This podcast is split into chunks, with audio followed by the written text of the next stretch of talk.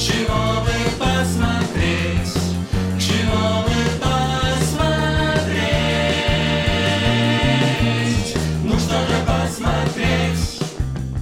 Всем привет! С вами Катя Долинина. и Лера Давыдова и подкаст «Чего бы посмотреть» студии «Техника речи». Сегодня мы говорим о якутском кино, и я не знаток якутского кино, я даже не зритель, потому что свой первый якутский фильм я вообще посмотрела вчера. И рада, что мы сегодня об этом кино говорим, потому что, во-первых, зачем мы тогда выбрали эту тему, спросите вы, раз э, ведущая не смотрела до этого якутского кино. Но, мне кажется, Катя, ты более экспертна в этом вопросе, я буду полагаться на тебя. Я тоже не могу сказать, что я специалистка по якутскому кино. Я долгие годы знаю о существовании этого феномена, о том, что на республику Саха, Якутию, на которую приходится всего, по-моему, чуть меньше миллиона жителей, по количеству снятых фильмов они занимают третье место по России после Москвы и Петербурга. И там очень большой процент вообще, в принципе, от населения ходит в кино, и они занимаются таким полностью закрытием внутренней потребности рыночной по кинематографу. У них нет потребности никакой в российском рынке. И это для меня удивительно, и не только для меня. В связи с этим много говорят, в том числе и пишут про якутское кино. Ну и в целом а, а, мы с тобой недавно говорили про Северный Кавказ и про работу учеников Сакурова, о том, что вот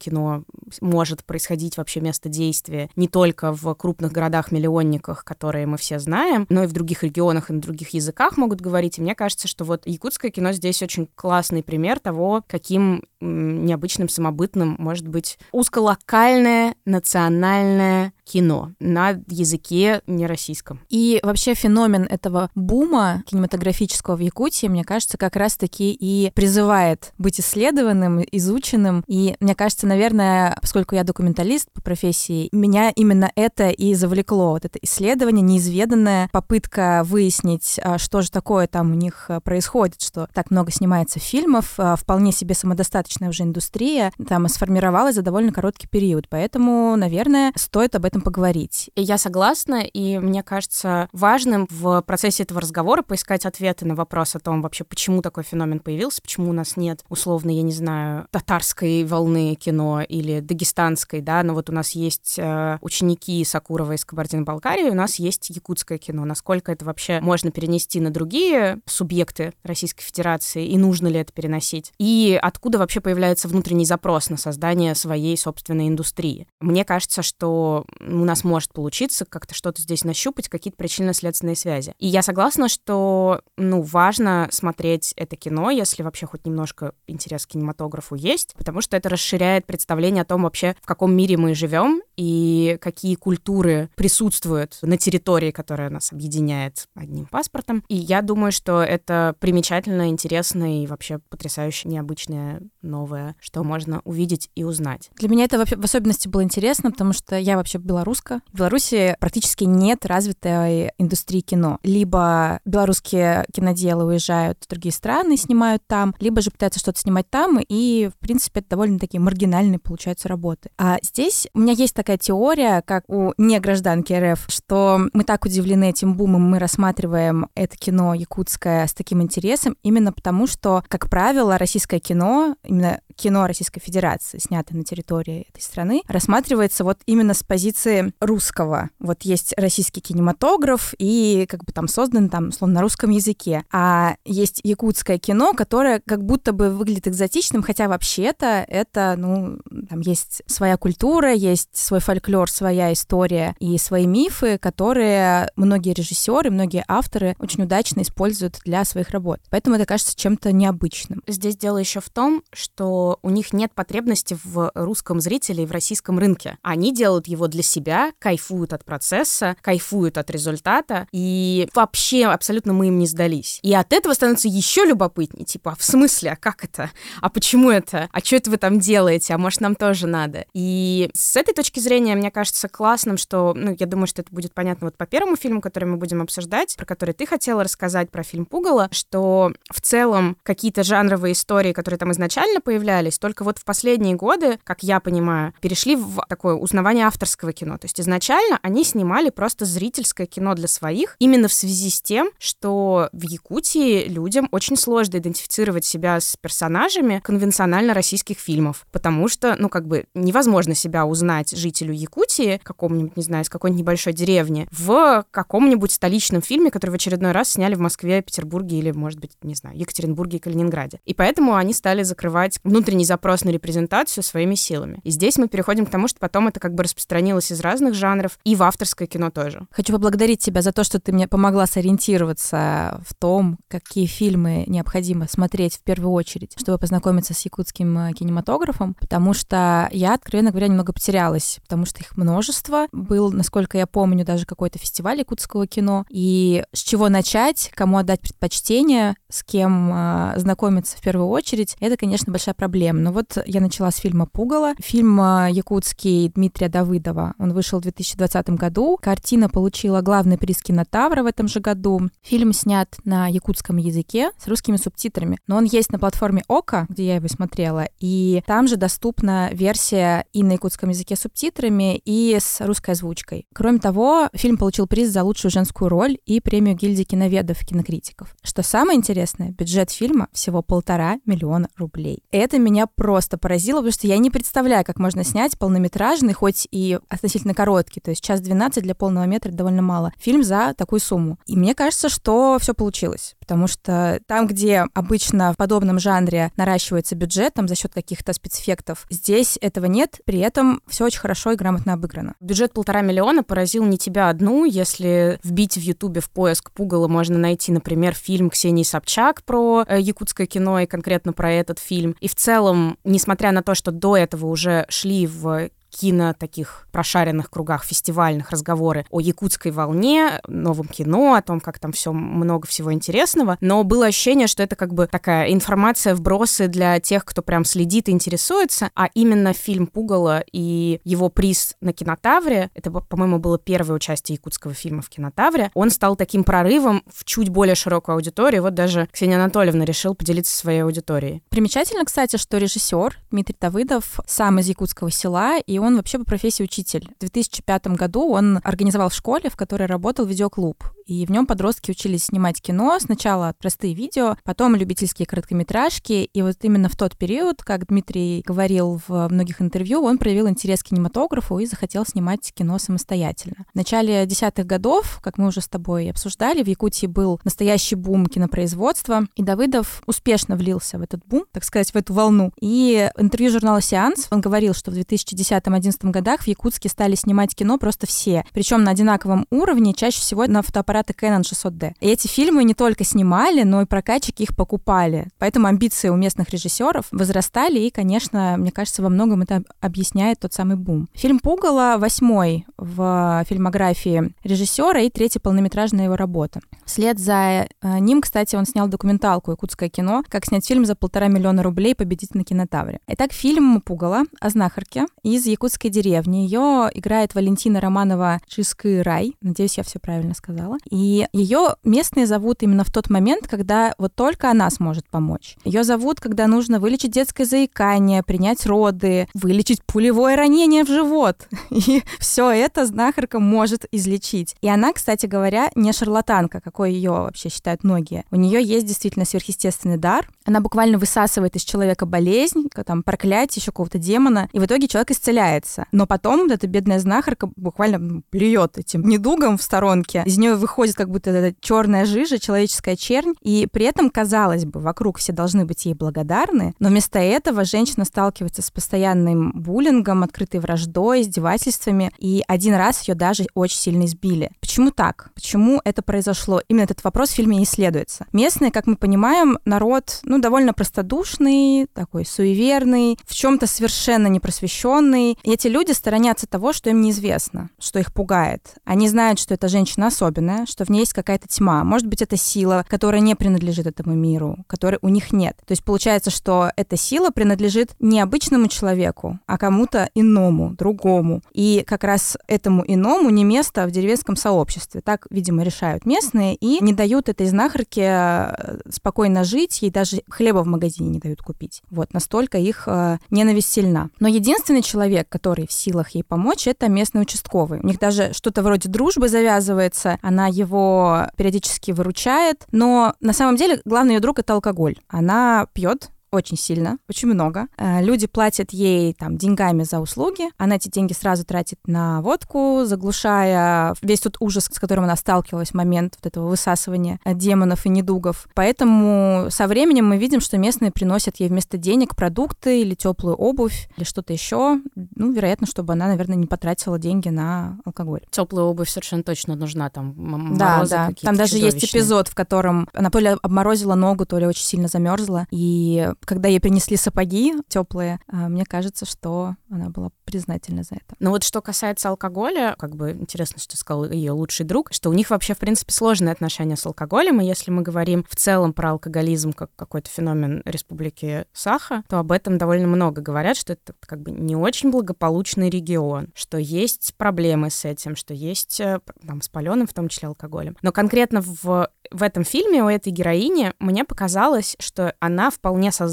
травится им как ядом, таким образом, клин клином, выбивая тот яд, который она в себя впитала из чужих тел вот этих вот недугов и болезней. Потому что, ну, она прям заливает этой водкой, прям захлестывает ею специально после каждого обряда, который она проводит, какого-то ритуала, она прям как будто делает так, чтобы ей было максимально херово, и таким образом херово не только ей, но и вот этой тьме, которую она в себя всасывает, и она потом из нее выходит. Но, может быть, это мое какое-то. Я с тобой совершенно согласна, у меня были абсолютно те же ощущения. Кроме того, там есть еще такая под тема, а, небольшая история ее личная, того, что у нее есть вообще-то дочь, которую она ищет, и ее, в общем-то, так называемая дружба с этим участковым как раз-таки зиждется на том, что он обещает ее найти, потому что неизвестно, она там либо в соседнем селе, либо она в городе. Как она выглядит, видимо, никто не знает. И я думаю, что отчасти ее боль от вот этой потери дочери, от поиска э, очень длительного, затянувшегося, возможно, примешивается к тому, что она себя травит этой чернотой, и никакого отклика от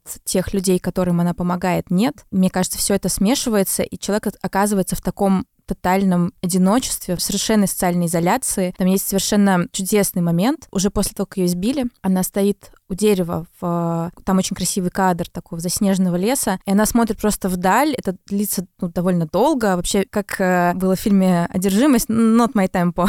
Я такие очень медитативно длинные фильмы не люблю. Но забавно то, что, несмотря на темп, этот просмотр меня захватывал. Мне было интересно смотреть за тем, как будет развиваться сюжет. И там нет ничего лишнего. Там действительно даже в каких-то, казалось бы, совершенно ненужных деталях бытовых раскрывается герой. Ты видишь через эти бытовые мелочи его характер. И это очень классно.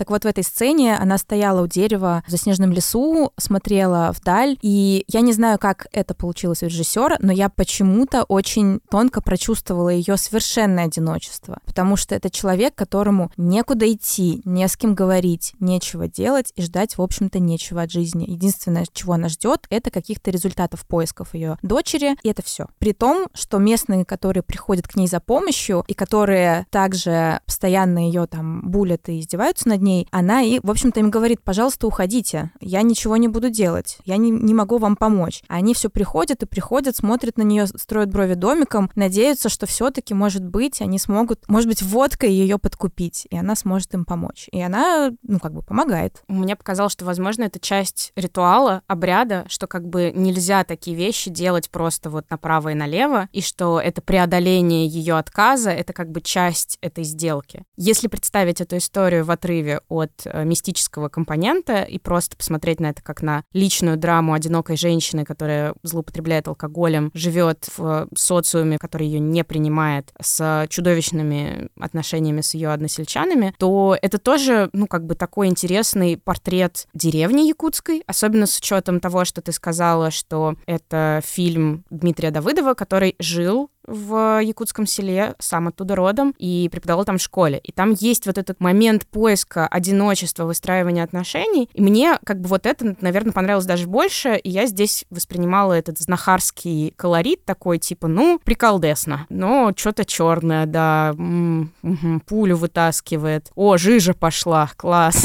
Вот примерно так.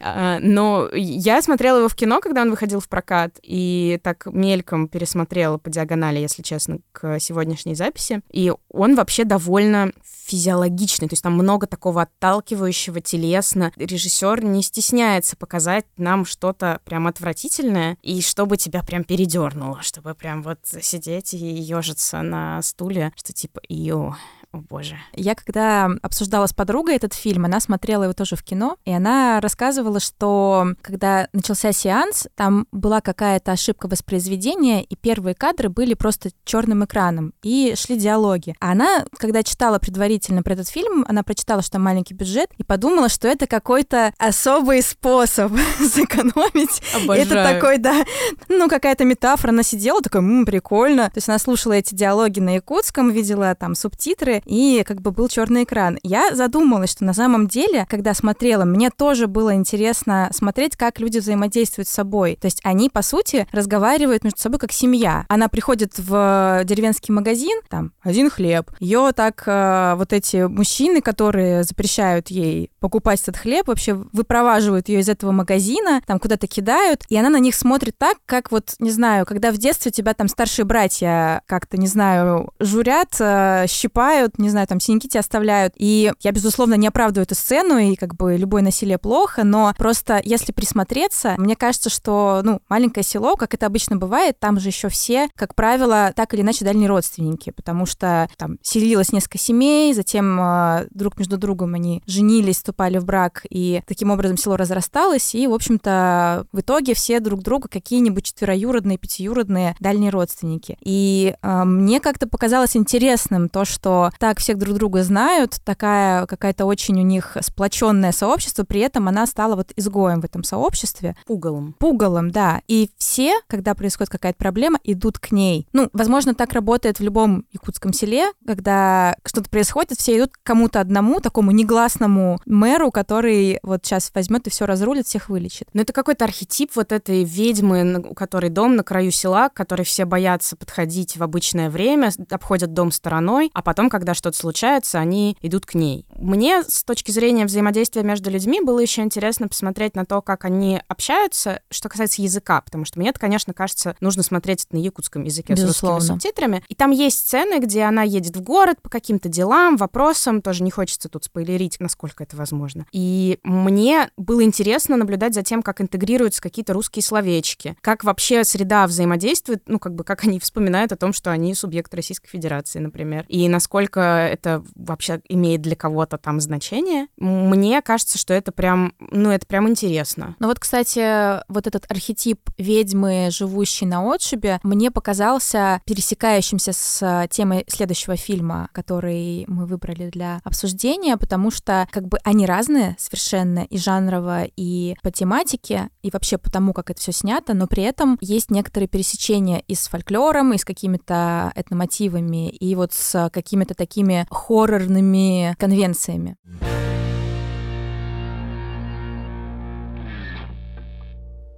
Второй фильм, который мы сегодня решили обсудить, это фильм «Ичи» 2020 года режиссера Костаса Марсаана. Тоже надеюсь, что я правильно расставляю ударение и произношу. Изначально я хотела, чтобы мы поговорили про Научу, но фильм Научи, который должен был выйти в прокат уже к настоящему моменту, был отложен в связи с тем, что режиссер посчитал неуместным в текущие времена выпускать свое кино. Поэтому мы решили обсудить другой фильм с необычным названием и с двумя буквами Ч и Ч. И это довольно странный для меня выбор. Я настояла, будем честными. Ну, давай так, я попыталась посмотреть тот многомиллионный блокбастер. Это было невыносимо. Я перебирала, мне хотелось, чтобы мы сделали разговор про якутское кино каким-то разнообразным, поговорили не только про арт-арт-кино, но и что-то посмотрели зрительское, жанровое. И я нашла фильм, у которого бюджет 255 миллионов. Это историческая драма, костюмная, про междуусобные войны каких-то ханств, и, скорее всего, я переврала примерно все из того, что там происходило. Там было ничего непонятно, вообще ничего. Ну, очень красиво, наверное. Ну, видно, что дорого, видно, что дорого. Фильм с бюджетом 255 миллионов под названием «Тыгын Дархан». Это вообще не арт, это зрительское, дорогое кино историческое. Мне стало очень интересно, что можно снять за 255 миллионов без надежд на широкий прокат вот на эту аудиторию в миллион человек, напоминаю. 30% из них ходят в кинотеатры. И вот вы делаете... Я хочу посмотреть их медиаплан, как они пытались купить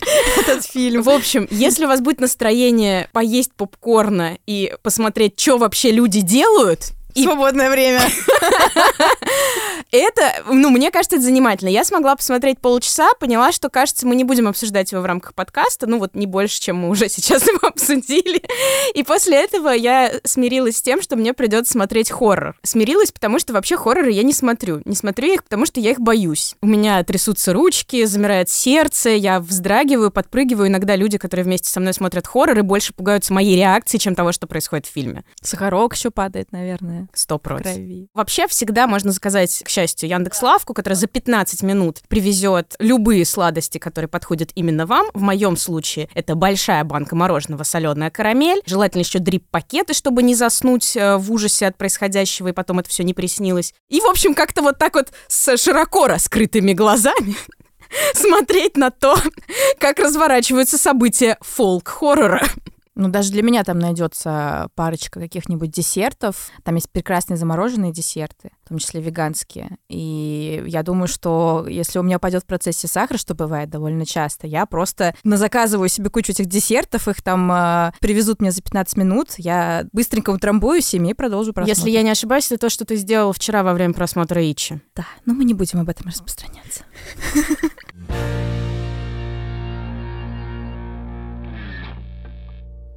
Ичи. Это второй фильм режиссера Костаса Марсиана. Первый фильм под названием «Мой убийца» у него тоже произвел впечатление и на критиков, и на аудиторию. Это фильм 2016 года. Детективный триллер, который сравнивали с всякими азиатскими детективами в лучших традициях. И мне, если честно, захотелось его посмотреть после того, как я посмотрела Ичи. Потому что даже несмотря на то, что мне не нравятся хорроры, здесь я получила удовольствие. Да, я дергалась, да, я подпрыгивала, да, было дискомфортно, но в целом мне показалось, что это очень толково толково и как-то цельно сделанная работа, талантливо сделанная. Я прям прожила ее. Это полтора часа всего. Люблю их тоже за хронометраж. Мне нравится час 10 первый. Там даже час 23, если быть. Да, да, да. Соответственно, диспозиция. В глушь в деревню приезжает э, семейная пара. Их играют э, там Тимир и Лиза, муж и жена с ребенком. Тимира играет Илья Яковлев, э, Лизу Марина Васильева. Марина Васильева в целом единственная белая женщина в этой тусовке. И профессиональная актриса. Точно единственная?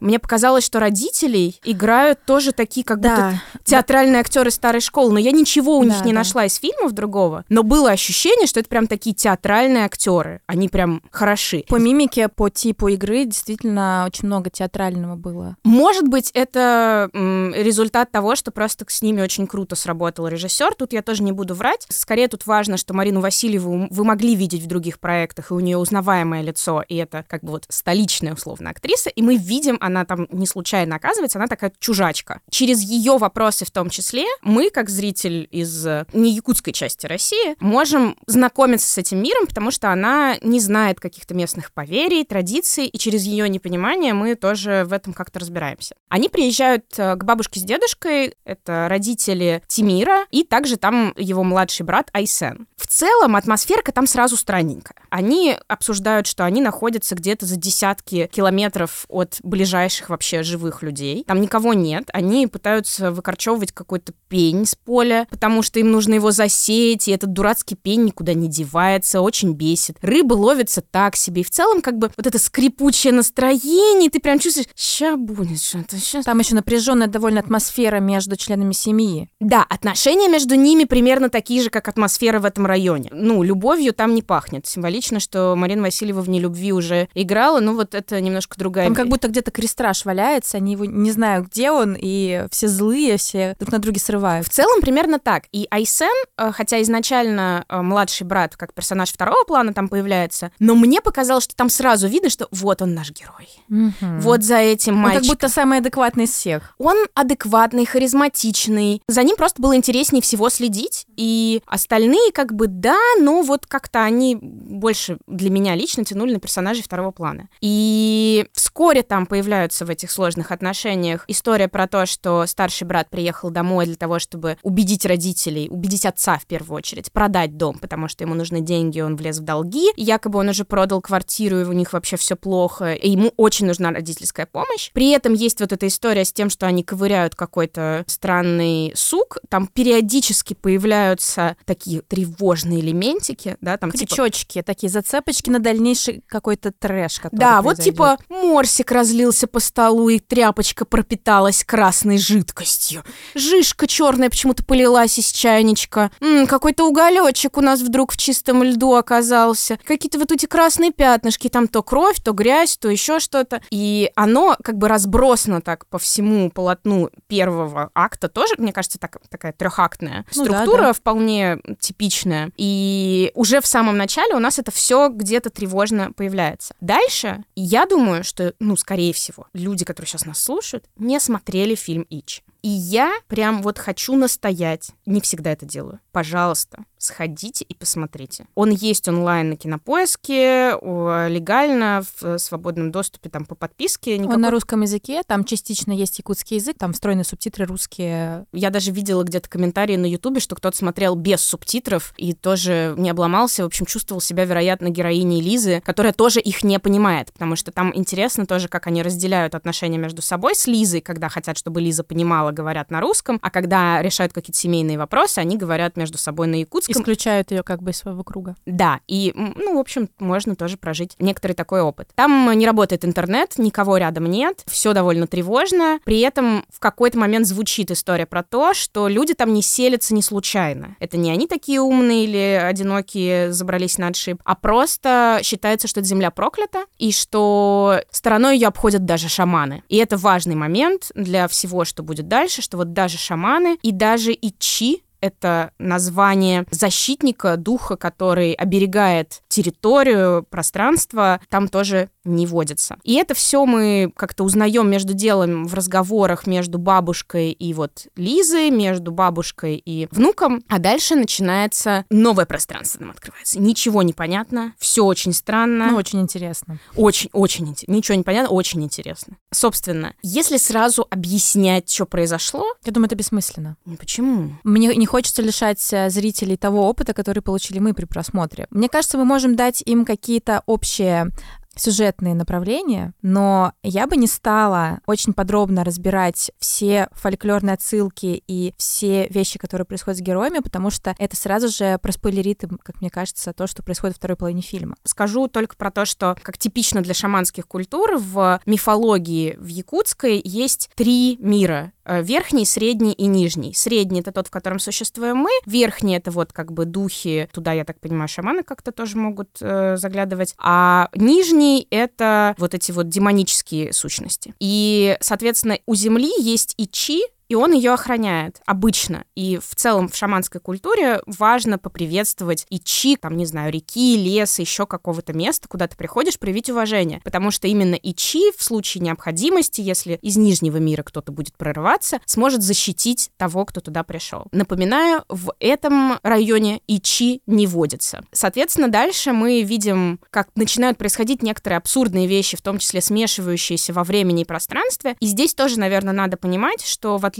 от культуры какой-то западноевропейской, у духов, и в том числе темных духов якутских, нет какого-то конкретного единого воплощения, телесного образа, да, что вот появляется, не знаю, какой-то злодей, ходит за всеми и стучит ложкой по лбу. Здесь появление духа ощущается в пространстве. И в целом все выстроено на том, что когда ты сталкиваешься с какой-то темной силой, скорее все персонажи по очереди начинают галлюцинировать, перестают понимать, что происходит, и это как бы такое тревожное преображение мира всего и утрата доверия и себе, и остальным. Там есть только один, как это называется, когда что-то прям скример, да, когда вот прям Да. «э», Да, я крокозябла это называю, но знающие Да. люди называют скример. Я так понимаю, что там есть один прям скример-скример, где действительно, ну вот страшно, неприятно, хотя не прям жестко, вот где прям выскакивающее лицо, и ты такой... «Э». Но все остальное в целом довольно терпимо и просто очень тревожно. Отдельно я хочу поговорить про операторскую работу, потому что это прям супер любовь. Я смотрела, я понимаю, что там много отсылок к традиционным каким-то приемам из хорроров, конкретным образом и жестом, но это прям красиво,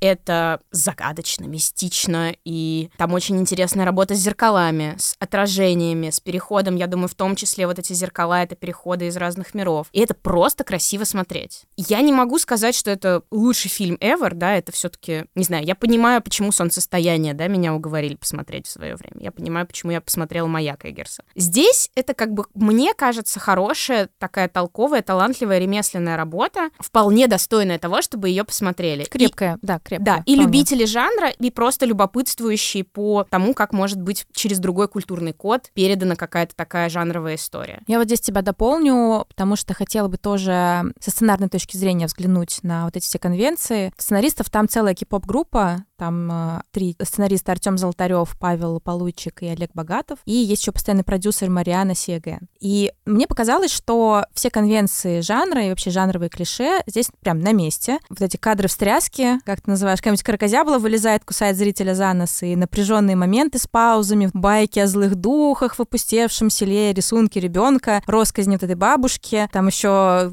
прекрасный момент. Я, я смеялась, честно. Я понимаю, что это скример, но я очень хохотала, когда они мыли посуду. Она рассказывает про какую-то женщину. Встречается путнику на дороге и спрашивает, вы не видели моего ребенка? И тут хлобысь! Из крыши какие-то волосы, они такие, «А!» я просто начала смеяться, потому что, ну, это так мило и так клишировано, то есть ты это ожидаешь, ты ожидаешь в этом напряжении вот что-то такое подобное. И, разумеется, весь третий акт — это классический третий акт любого хоррора, ну и, безусловно, как ты правильно сказала, авторы фильма, сценаристы точно вдохновлялись драматургией Роберта Эггерса, Уильяма Фридкина, потому что там точно есть отсылка к «Изгоняющему дьявола», и, конечно, Ариастер. И они от всех взяли понемногу, где-то символизм, где-то фольклорные мотивы и мифы, вот эти изломанные тела, переходы между измерениями. Но главное, конечно, то, что злодей — это дух. Их, конечно, целая куча этих духов, но именно потустороннее, неизведанное — это вот ключевая конвенция жанра хоррор. Ну, на мой взгляд, она самая ленивая, потому что когда ты можешь объяснить конфликт чем-то, что не находится в этом измерении, то, безусловно, гораздо проще дальше историю раскручивать. Я люблю те хорроры, те поджанры хорроров, где ключевой конфликт связан с взаимоотношениями людей. Это гораздо сложнее показать действительно страшным, не скатиться в пародию жанра. А вот когда мы говорим о злой потусторонней силе, тогда хоррор тяжело сделать смешным, он действительно будет страшным. В немецком языке слово «анхеймлих», по-моему, это звучит, неизведанное, оно переводится так же, как и страшное. Именно потому мы пугаемся этого, потому что мы не знаем, что это и откуда оно там вылезет в следующем кадре, поэтому нам страшно. Авторы конкретно этого фильма очень э, классно эту идею раскрутили и ее использовали, и вложили все свои знания о жанре хоррора, всю свою насмотренность для того, чтобы сделать такой очень хороший, крепкий якутский хоррор с, со своими фольклорными мотивами, со своими мифами, а не какими-то непонятными зарубежными и не русскими. Про них мало нового можно узнать, как мне кажется, а вот про якутские мифы мало кто знает. И мне лично было жутко интересно это все смотреть, жутко и интересно. Что касается отношений персонажей, именно вот то, что ты говорила про хоррор, построенный на отношениями между людьми, мне показалось, что они все-таки не полностью это проигнорировали, потому что даже до того, как появляются все эти хоррор-мотивы, между ними растет напряжение, и мне кажется, что вполне этот фильм мог бы превратиться в то, что они убивают друг друга в какой-то момент, потому что теншон очень большой. Все всем врут, все на всех злобно смотрят, старший брат явно абьюзит свою жену Лизу. Я ждала по ножовщине. Младший брат собирает, ну, готов за него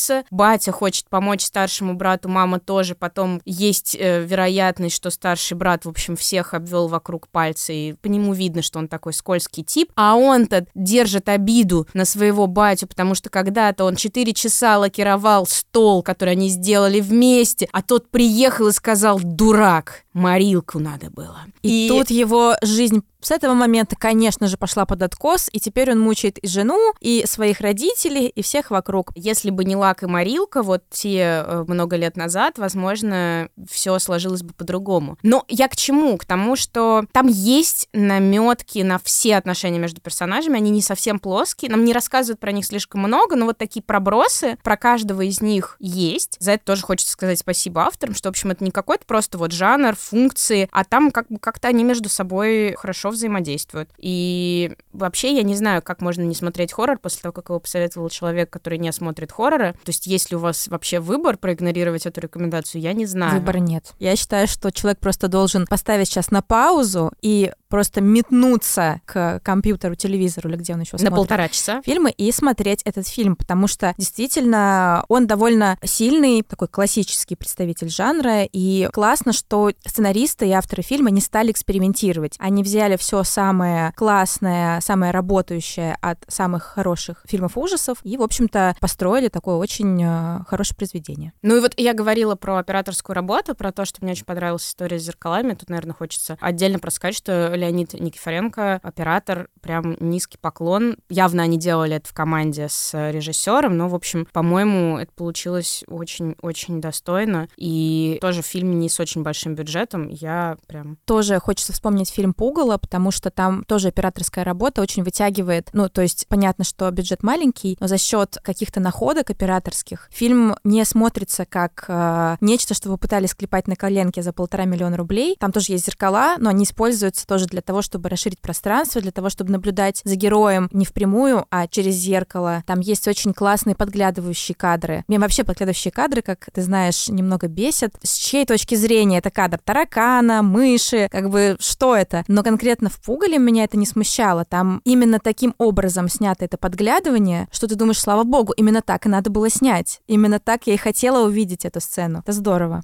Ну да, и что касается бюджетов, я так сказала, что тоже явно у фильма не очень большой бюджет, но я пошла его проверять, и как бы это 26 миллионов против полутора, вот, собственно, можно сравнить, как снимают кино в Якутии, на какие бюджеты, что у них получается. Там есть визуальные эффекты, ну, как бы вложились на постпродакшене тоже, и Это цвет правда. кор, и все остальное, поэтому, в общем, смотрите, смотрите, хорошее кино. Из моих тревог. Во-первых, я уже сказала, что я захотела посмотреть первый фильм этого режиссера. Но я, естественно, хочу посмотреть и следующий. И это меня встревожило. Я пошла смотреть проект, над которым он сейчас работает. И вот стоит, что в 2022 году должен выйти фильм «Детектор». Это детектив, и меня очень смущает, что, кажется, там собрали всех селеб российского кино. И есть вероятность, что, в общем, как это бывает, знаете, с национальными признанными режиссерами, их потом зовут в Голливуд и говорят, на, снимай, вот тебе много денег, и вот тебе лучшие актеры. И это не всегда работает, потому что вообще-то магия там кроется вот в этой душевности, самобытности, искренности, которую можно вложить, работая со своим понятным тебе контекстом и с там, непрофессиональными актерами из Якутии. Я могу тебя успокоить на этот счет, потому что, если ты вспомнишь, Пак Чан Ук, южнокорейский мастер триллеров, я его просто обожаю, также начинал, как и э, режиссер, собственно, Ичи. Он снимал в Южной Корее. В Южной Корее, кстати, тоже в одно время был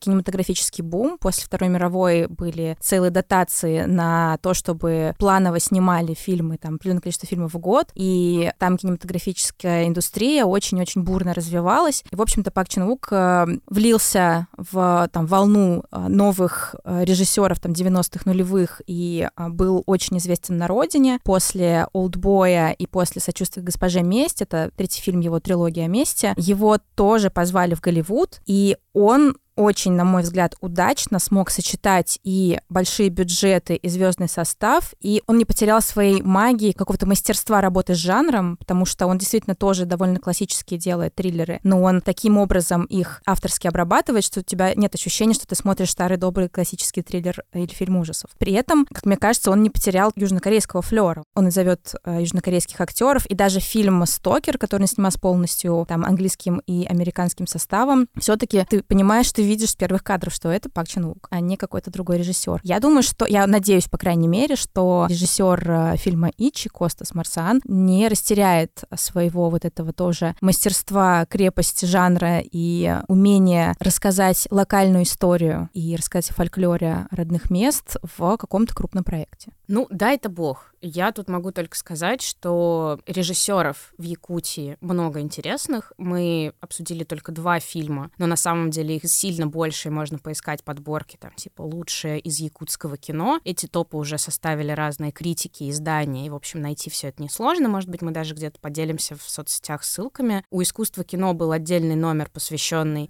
именно якутскому кино. Я тоже думаю, что если не в печатном виде, то PDF его можно найти. И это не вот, ну, как бы, мне хочется, чтобы не создалось впечатление, что вот мы обсудили там два жанра, да, авторское кино и хоррор. Там сильно больше разнообразных имен, примечательных картин, и есть что посмотреть. И более того, я думаю, что эти режиссеры и представители этой индустрии будут все-таки так или иначе периодически включаться в проекты федерального уровня, и мне кажется, что важно как бы ценить, уважать и знать их еще до этого, что, в общем, это классно, что есть такой феномен, такого вот рынка внутри страны, очень изолированного, и, ну, меня вызывает много уважения вообще и якуты, и их способность вот эту индустрию сделать, и как-то кино для себя снять, и, в общем, не думать о других. Ну, и вообще, я считаю, они молодцы, что это не они подстраиваются под общенациональную там индустрию, общие какие-то правила и конвенции, а эта индустрия должна подстраиваться под них, под региональность и под меньшинство, потому что они снимают новые проекты, у них есть э, новизна, у них есть что сказать, в общем-то. И мне кажется, необходимо просто смотреть в эту сторону, активно приглашать якутских режиссеров э, снимать э, свои проекты, выделять им деньги, чтобы они там масштабировали свой бюджет и снимали не за полтора миллиона, а за полтора миллиарда и снимали потрясающие вещи, благодаря которым э, вся остальная Россия сможет узнать и Якутии, ее фольклоре, ее легендах и народе, который там живет. Я здесь, может быть, с тобой не совсем соглашусь. Мне не хочется, чтобы Якутия превращалась в некоторый товар на экспорт. Мне кажется, поэтому и ценно их кино, что это не кино, где рассказывают про меньшинство. Они снимают кино про себя, для себя. Они большинство. И я скорее хотела бы, очень хотела бы увидеть больше таких проектов про разные другие регионы, Мгм. чтобы внутри там были свои собственные бюджеты. И это могут быть как национальные республики, так и просто какие-то...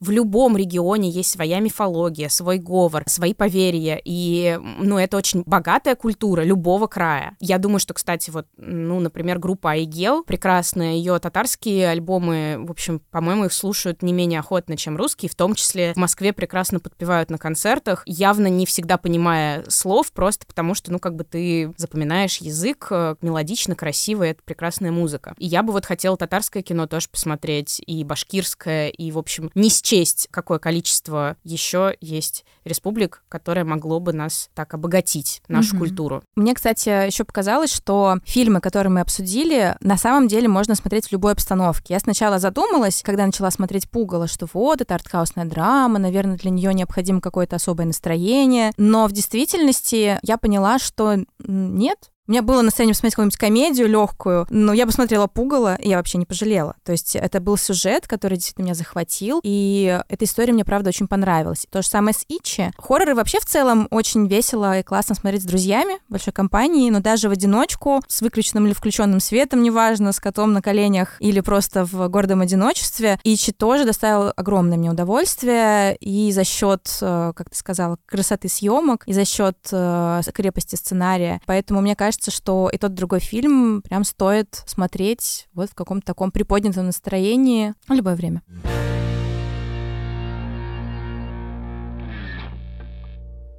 Если вы познакомитесь с представителями якутского кинематографа, напишите, пожалуйста, нам в комментариях, какие именно фильмы вам понравились и почему. Это будет э, очень здорово. Возможно, мы сможем э, в будущем поговорить еще о якутском кино и о тех фильмах, которые вы выбрали. А если вдруг вы слушаете нас из Якутии или, например, из Кабардино-Балкарии, слышали наш прошлый эпизод, нам еще более интересно, что вы могли бы нам рассказать, потому что вы явно знаете и понимаете больше, чем мы здесь. Было бы очень круто почитать ваши отзывы или, может быть, даже послушать. Вы всегда можете с нами связаться. Писать можно либо на почту, либо в Телеграм. Все это есть в описании эпизода. Ну и если вам нравится наш подкаст и вы хотите стать нашим партнером, вы можете написать на почту at собака техника речи студио или в наш телеграм-аккаунт. Вы нам этим очень поможете. Контакты в описании. С вами была Лера Давыдова. И Катя Долинина. Не забывайте подписываться. Пока-пока. чего бы посмотреть.